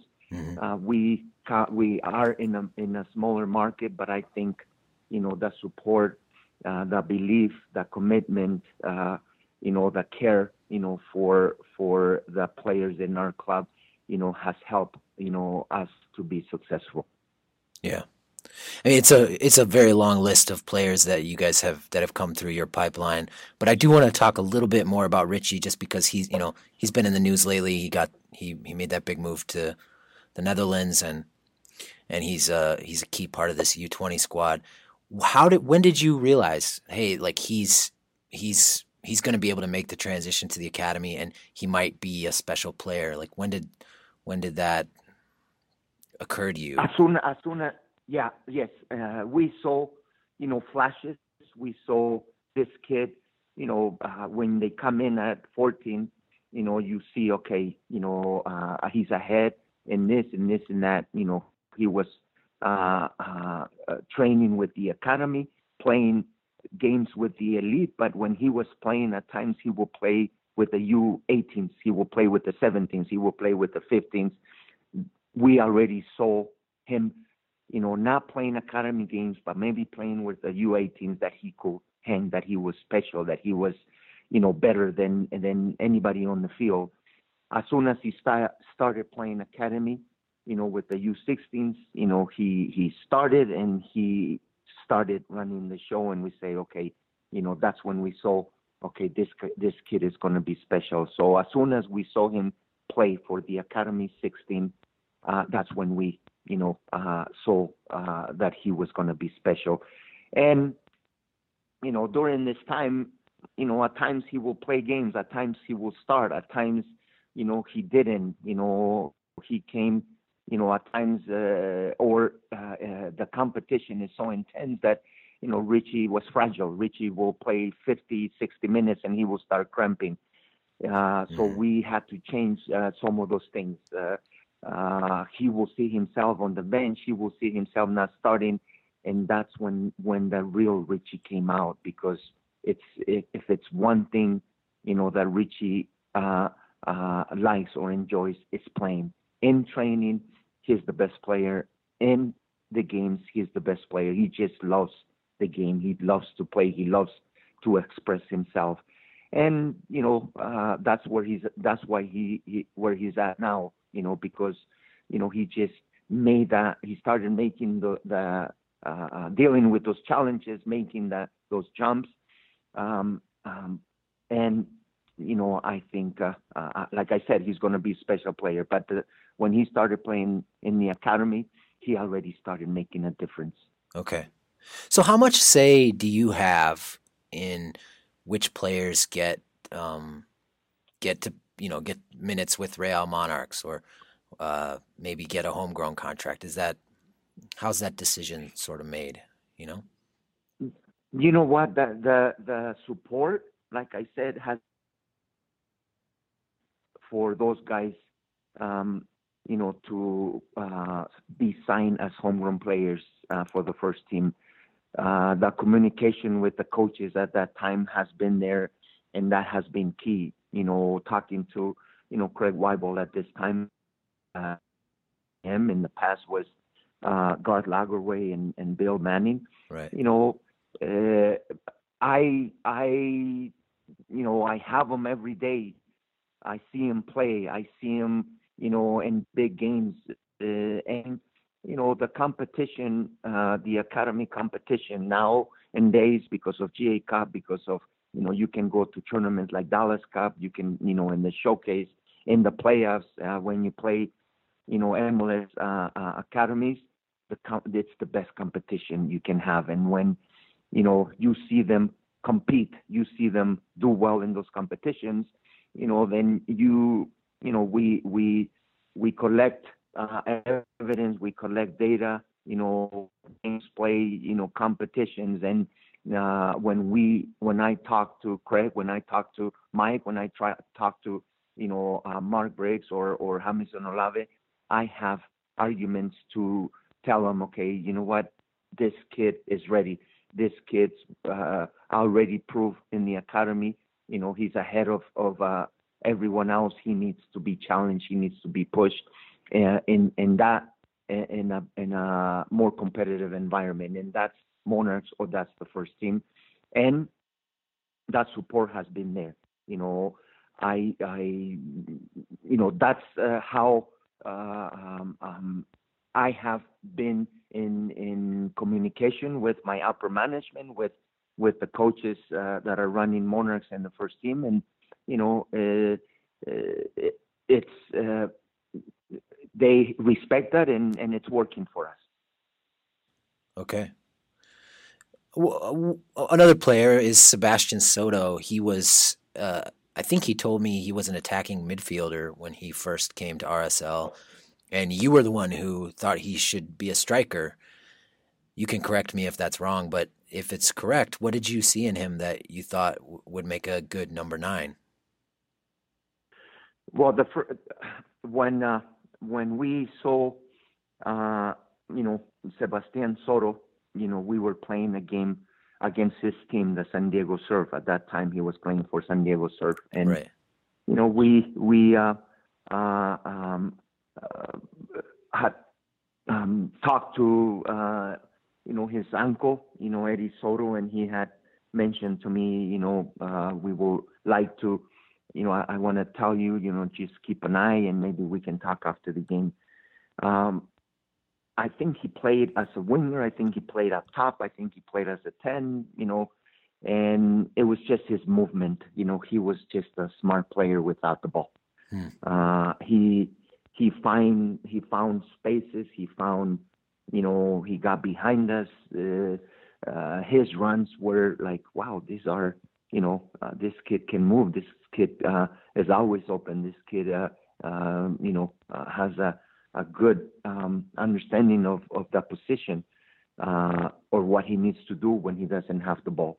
Yeah. So when he came to us, you know, we had a good number 10. We had good players on the wings. And, you know, we said, okay, you know, I think he's going to make us better if we play him as a, as a number nine, as a striker. And, you know, uh, he, he was open uh, he worked. Uh, he, you know, had to learn other, you know, uh, uh, things about that position, but he had also a natural talent in that position. And, you know, we kept pushing him and pushing him. And, you know, right now, I think, you know, that's, uh, it's one of his strengths. You know, he moves very well without the ball. And, and the one thing that he did, you know, from day one, he just started scoring goals mm-hmm. in practice, in games, and you know, just uh, uh, you know, it's difficult at times to find those goal scorers. So when that happened, when we saw that, you know, we just kept pushing him and pushing him, and I think, you know, going forward, you know, that's just a, a strength and a talent he has. Do you stay in touch with those guys, those two in particular, Richie and Sebastian? You know, uh, uh, we do. Uh, I do at times. You know, they reach out. Uh, we had a game in in um, in uh, L.A. against Galaxy in December, and you know uh, Sebastian came to say hello to the boys. He was on a little break. Richie is always you know sending texts and and saying hi. You know they're. They're they're humble. You know when Richie got signed. Um, uh, he sent, I think, all, all of us uh, coaches. Uh, you know, I was very. Um, uh, he made my day because uh, the, early in the morning he sent me, you know, uh, an article of him or a photo of him signing for PSV. You know, it's something that they they they they know that if it wasn't for RSL uh, support, um, you know, they they they wouldn't have gotten there. You know, I think they're grateful. I think they're, you know, they they're uh, uh, they do a good job of of uh, staying in touch with the boys, and you know, whenever we can, you know, we want to know how he's doing, and he reaches out, or we reach out to him. Uh, so that you know that that made my day. So, and seeing Soto, obviously, also we were very we were all very happy to see him, and for and see and him to see us. That's great. That's great. So those those exits, um, Ledezma and Soto, and before them Taylor Booth, were pretty high profile, and RSL, like you said, played a crucial role in developing those players. But then they left for free, and I, I guess I wonder what are your personal thoughts on that, um, and what effect has that had at RSL?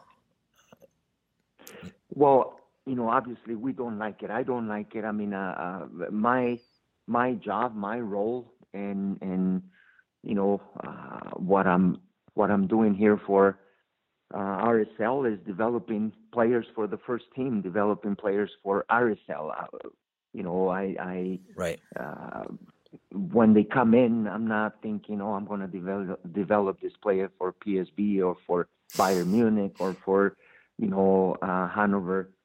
Um, you know, uh, so it's uh,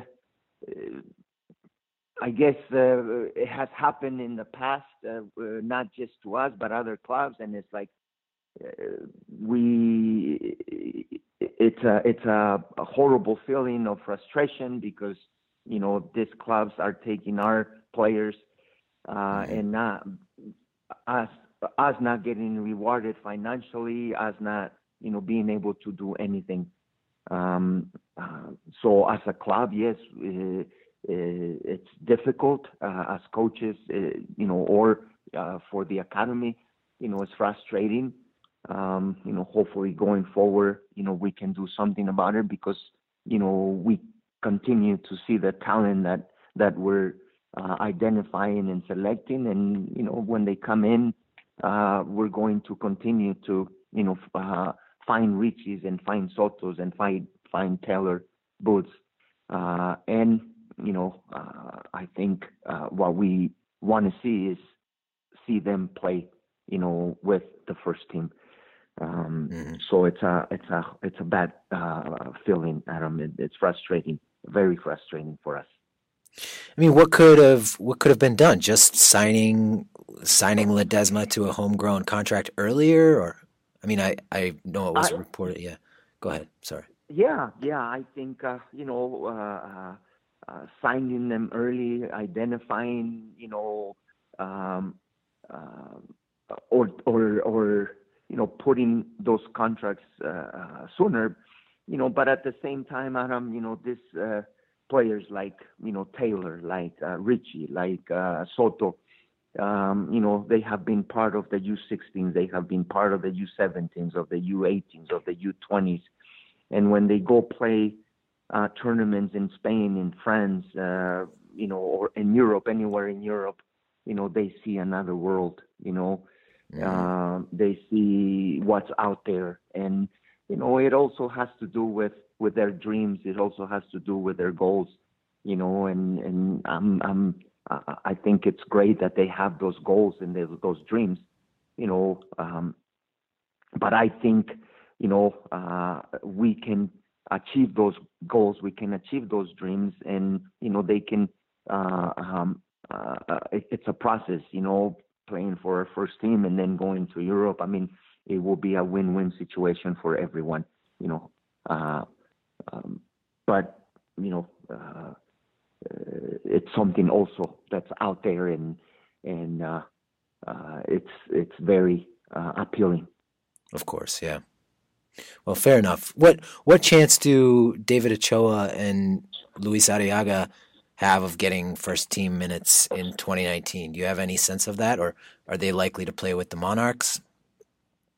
You know what? There's a, there's a plan uh, for them. There's a projection that um, you know uh, Craig and Mike and us coaches uh, have put together uh, to you know for these guys uh, to get to the first team. And you know they can shorten that process. You know luis can shorten that process by you know continuing to score goals and, and playing well. Mm-hmm. you know uh, david ochoa uh, can shorten that process by you know getting on the field with uh, you know training and preparing himself you know it's up to them it's something that we preach uh, here in the academy you know because uh, we continue to see that uh, that pattern you know some uh, 15 year olds come in and they're ready to play for the 18s. Some 18s, uh, when they start playing for the 18s, uh, they already, you know, can they need a, a bigger challenge to play for the, you know, and that's to play for the first team or Monarchs.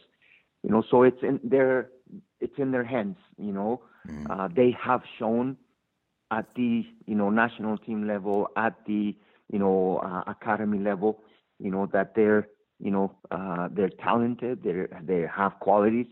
You know, uh, Mike uh, Petke is aware, and you know, I think when they're ready, you know, that's when when uh, you know when they'll put them in. You know, but right now there's a plan, there's a projection, you know, put together, and you know, every day they we're working on that. Uh, okay. The sooner the better. You know, if if it's five months, great. If it's two months, great. If it's a year, two years, it's okay. Also, they're only 17 years old. Uh, you know, right. they need the challenge of playing uh, players, uh, playing games with Monarchs, training with Monarchs, playing games with, you know, uh, the first team, training with the first team. They're ready for that. Okay, one more player I want to ask about is uh, Jordan Pena. He's a number six who was injured last year, but I'm hearing he's been playing very well this season. What's uh, what can you tell us about him? What's the outlook for him? I, you know, he's a, a, we, you know, me as the academy director, I have to uh, meet with, um, you know, uh, Mr. Hansen. I have to meet with Craig. I have to meet with Mike, you know, with uh, Mark or or Jamison Olave uh, and you know um, uh, technical staff from RSL, and we talk about you know players uh, that are ready for Monarchs for the first team, and we put a plan. You know, we put a plan together. Uh, we know who are our top five players right now, who are our top eight, you know, uh, and so on. so we there is a plan for Jordan. You know, we know. unfortunately, he had, you know, an injury that you know, uh, uh, last year, and uh, he came back, and now finally, you know, he's showing the form that that uh, uh, he had um, when he was already considered. You know, he went to a couple of uh, camps with the U16s. You know, he was um, showing that that uh, that progress, that mm-hmm. development mm-hmm. of being a special player, being a different player he's on his way to recover that form, and you know he's he's also uh, a player that there's a plan for him. Uh, so hopefully we can, you know, um, uh, you know, continue to push him and get him to the first team.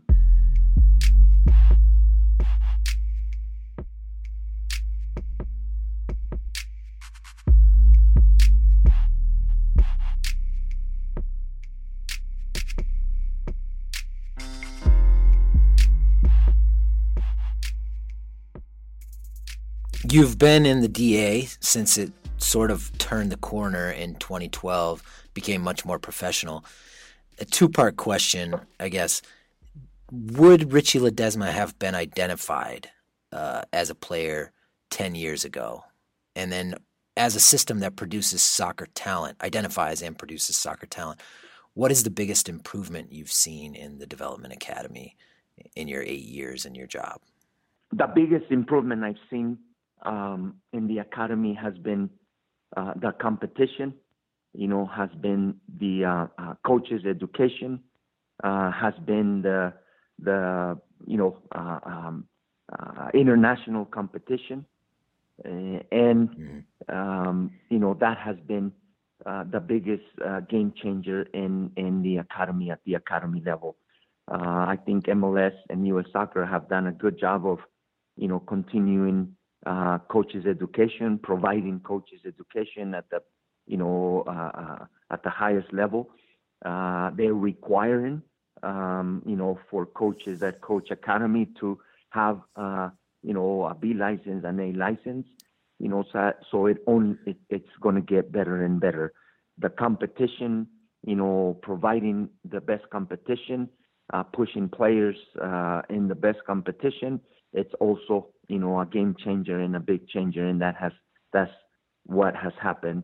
You know, and I think uh, uh, the number of games uh, that uh, your teams, your players uh, can play uh, in one season. Um, you know, just to um, give you a fact, for years, I mean, I will say three, four years with our U18 team, with our U16 team, because we were um, competing in the DA. We were playing games, uh, GA Cup.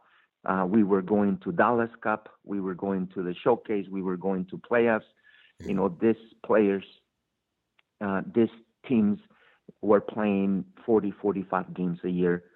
And I think that also has a, has been a game changer in the last uh, eight, ten years in the uh, in the academy, or since 2011, 2011 2012. Uh, if we continue, you know, to to be consistent, you know, with these game changers, I think, you know, it's only going to get better.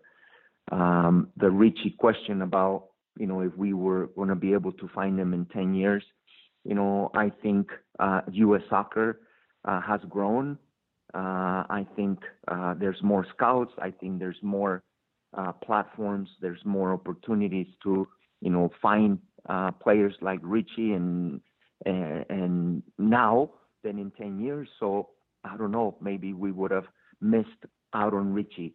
Um, but with the uh, academy in place, um, I think um, uh, that's the difference from now and 10 years ago. Mm-hmm. Okay.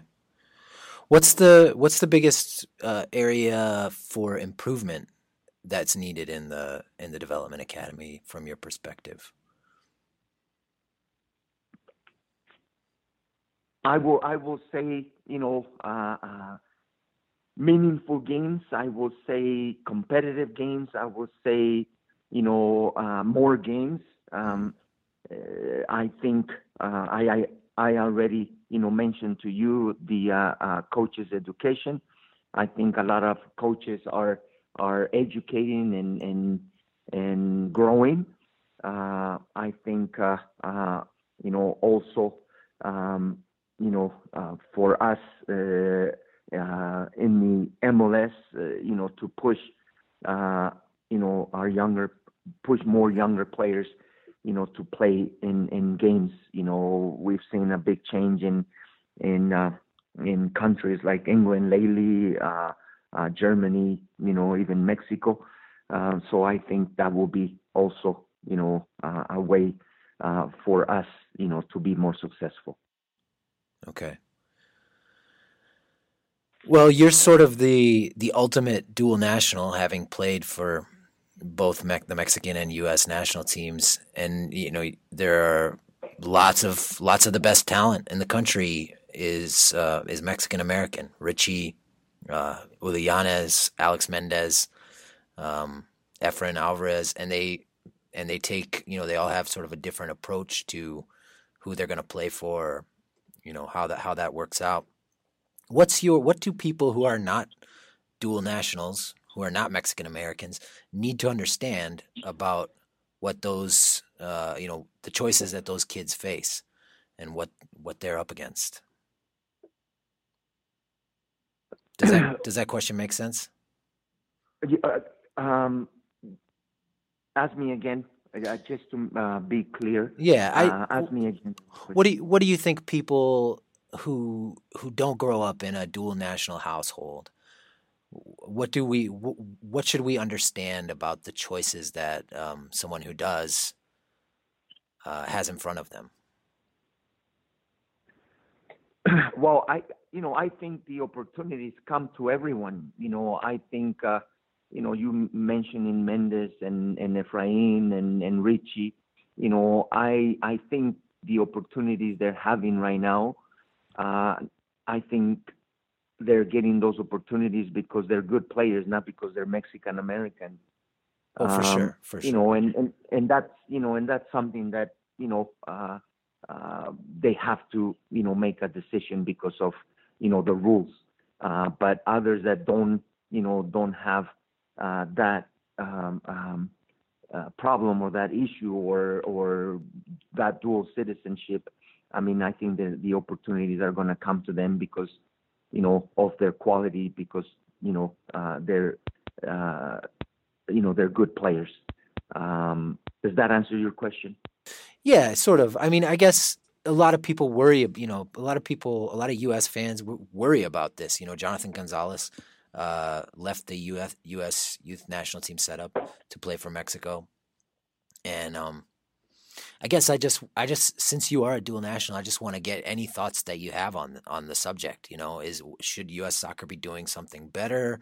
Uh, is it just something that it's a personal choice and and that's it, or you know, anything you well, could say on the subject? Know, I think U.S. soccer is identifying these players you know they're they're in the academy system and you know maybe it's the same thing that that uh, uh, also us uh, RSL to be able to keep you know Soto and Taylor Booth and and Richie and uh, U.S. Soccer to keep these guys uh, you know to not lose on on Jonathan Gonzalez and you know keep Mendez and keep Richie from going to Mexico then you know we have to be proactive we have to you know, let them know that there's a, a plan for them and, uh, you know, uh, sit with them, you know, uh, uh, to let them know. And, and, and then, you know, it, it, will become a much easier decision. And, you know, you feel good as a club or you feel good as a federation, you know, being proactive. So if you were Greg Berhalter, you would uh, be calling Alex Mendez, sounds like uh, you know what? It's uh, I uh, you know after after being Jurgen's assistant, you know, yes, you know, uh, imagine you're um, head coach of your national team, you know, showing interest for you to one day play for your for your uh, um, country. I mean, I think that's huge. You know, um, that if if that's what we need to do, so we don't lose on on big you know talents on on special players on you know game changers then you know maybe that's what it takes. Okay. This has been awesome martin. Thank you so much. Is there anything is there anything else you'd like to talk about? Anything i should be asking? I you know i i think i said it but i will say it again. I want to make sure that you know uh, um, you know, the credit uh, of um, all these players that you mentioned and uh, we're developing. You know, it's it's uh, uh, it's credit to to our club, it's credit to our organization, it's credit to you know the support uh, that you know uh, is provided by you know by the technical staff, by the you know coaching staff, by eh, you know everyone in the organization. Um, you know, I I think um, uh, Mr. Hansen wants to, you know, he believes in in in you know what we're doing, you know, and and I think Craig and and Mike and you know all of us uh, uh, support that and and we you know uh, we take it uh, this with a lot of pride. You know, we wanna you know be that uh, we wanna be you know not just in in the U.S. be be the you know one of the best uh, developer developer of players. Uh, but you know, one day we want to compete internationally or you know against some in the world in, in the world. So um, it's a team effort. It's a it's a teamwork, and um, I just want to make sure that everyone else uh, that it's not mentioned, they've done their part. They've done a good job of of um, helping all these uh, young players that that we have that have come out from our academy. Okay.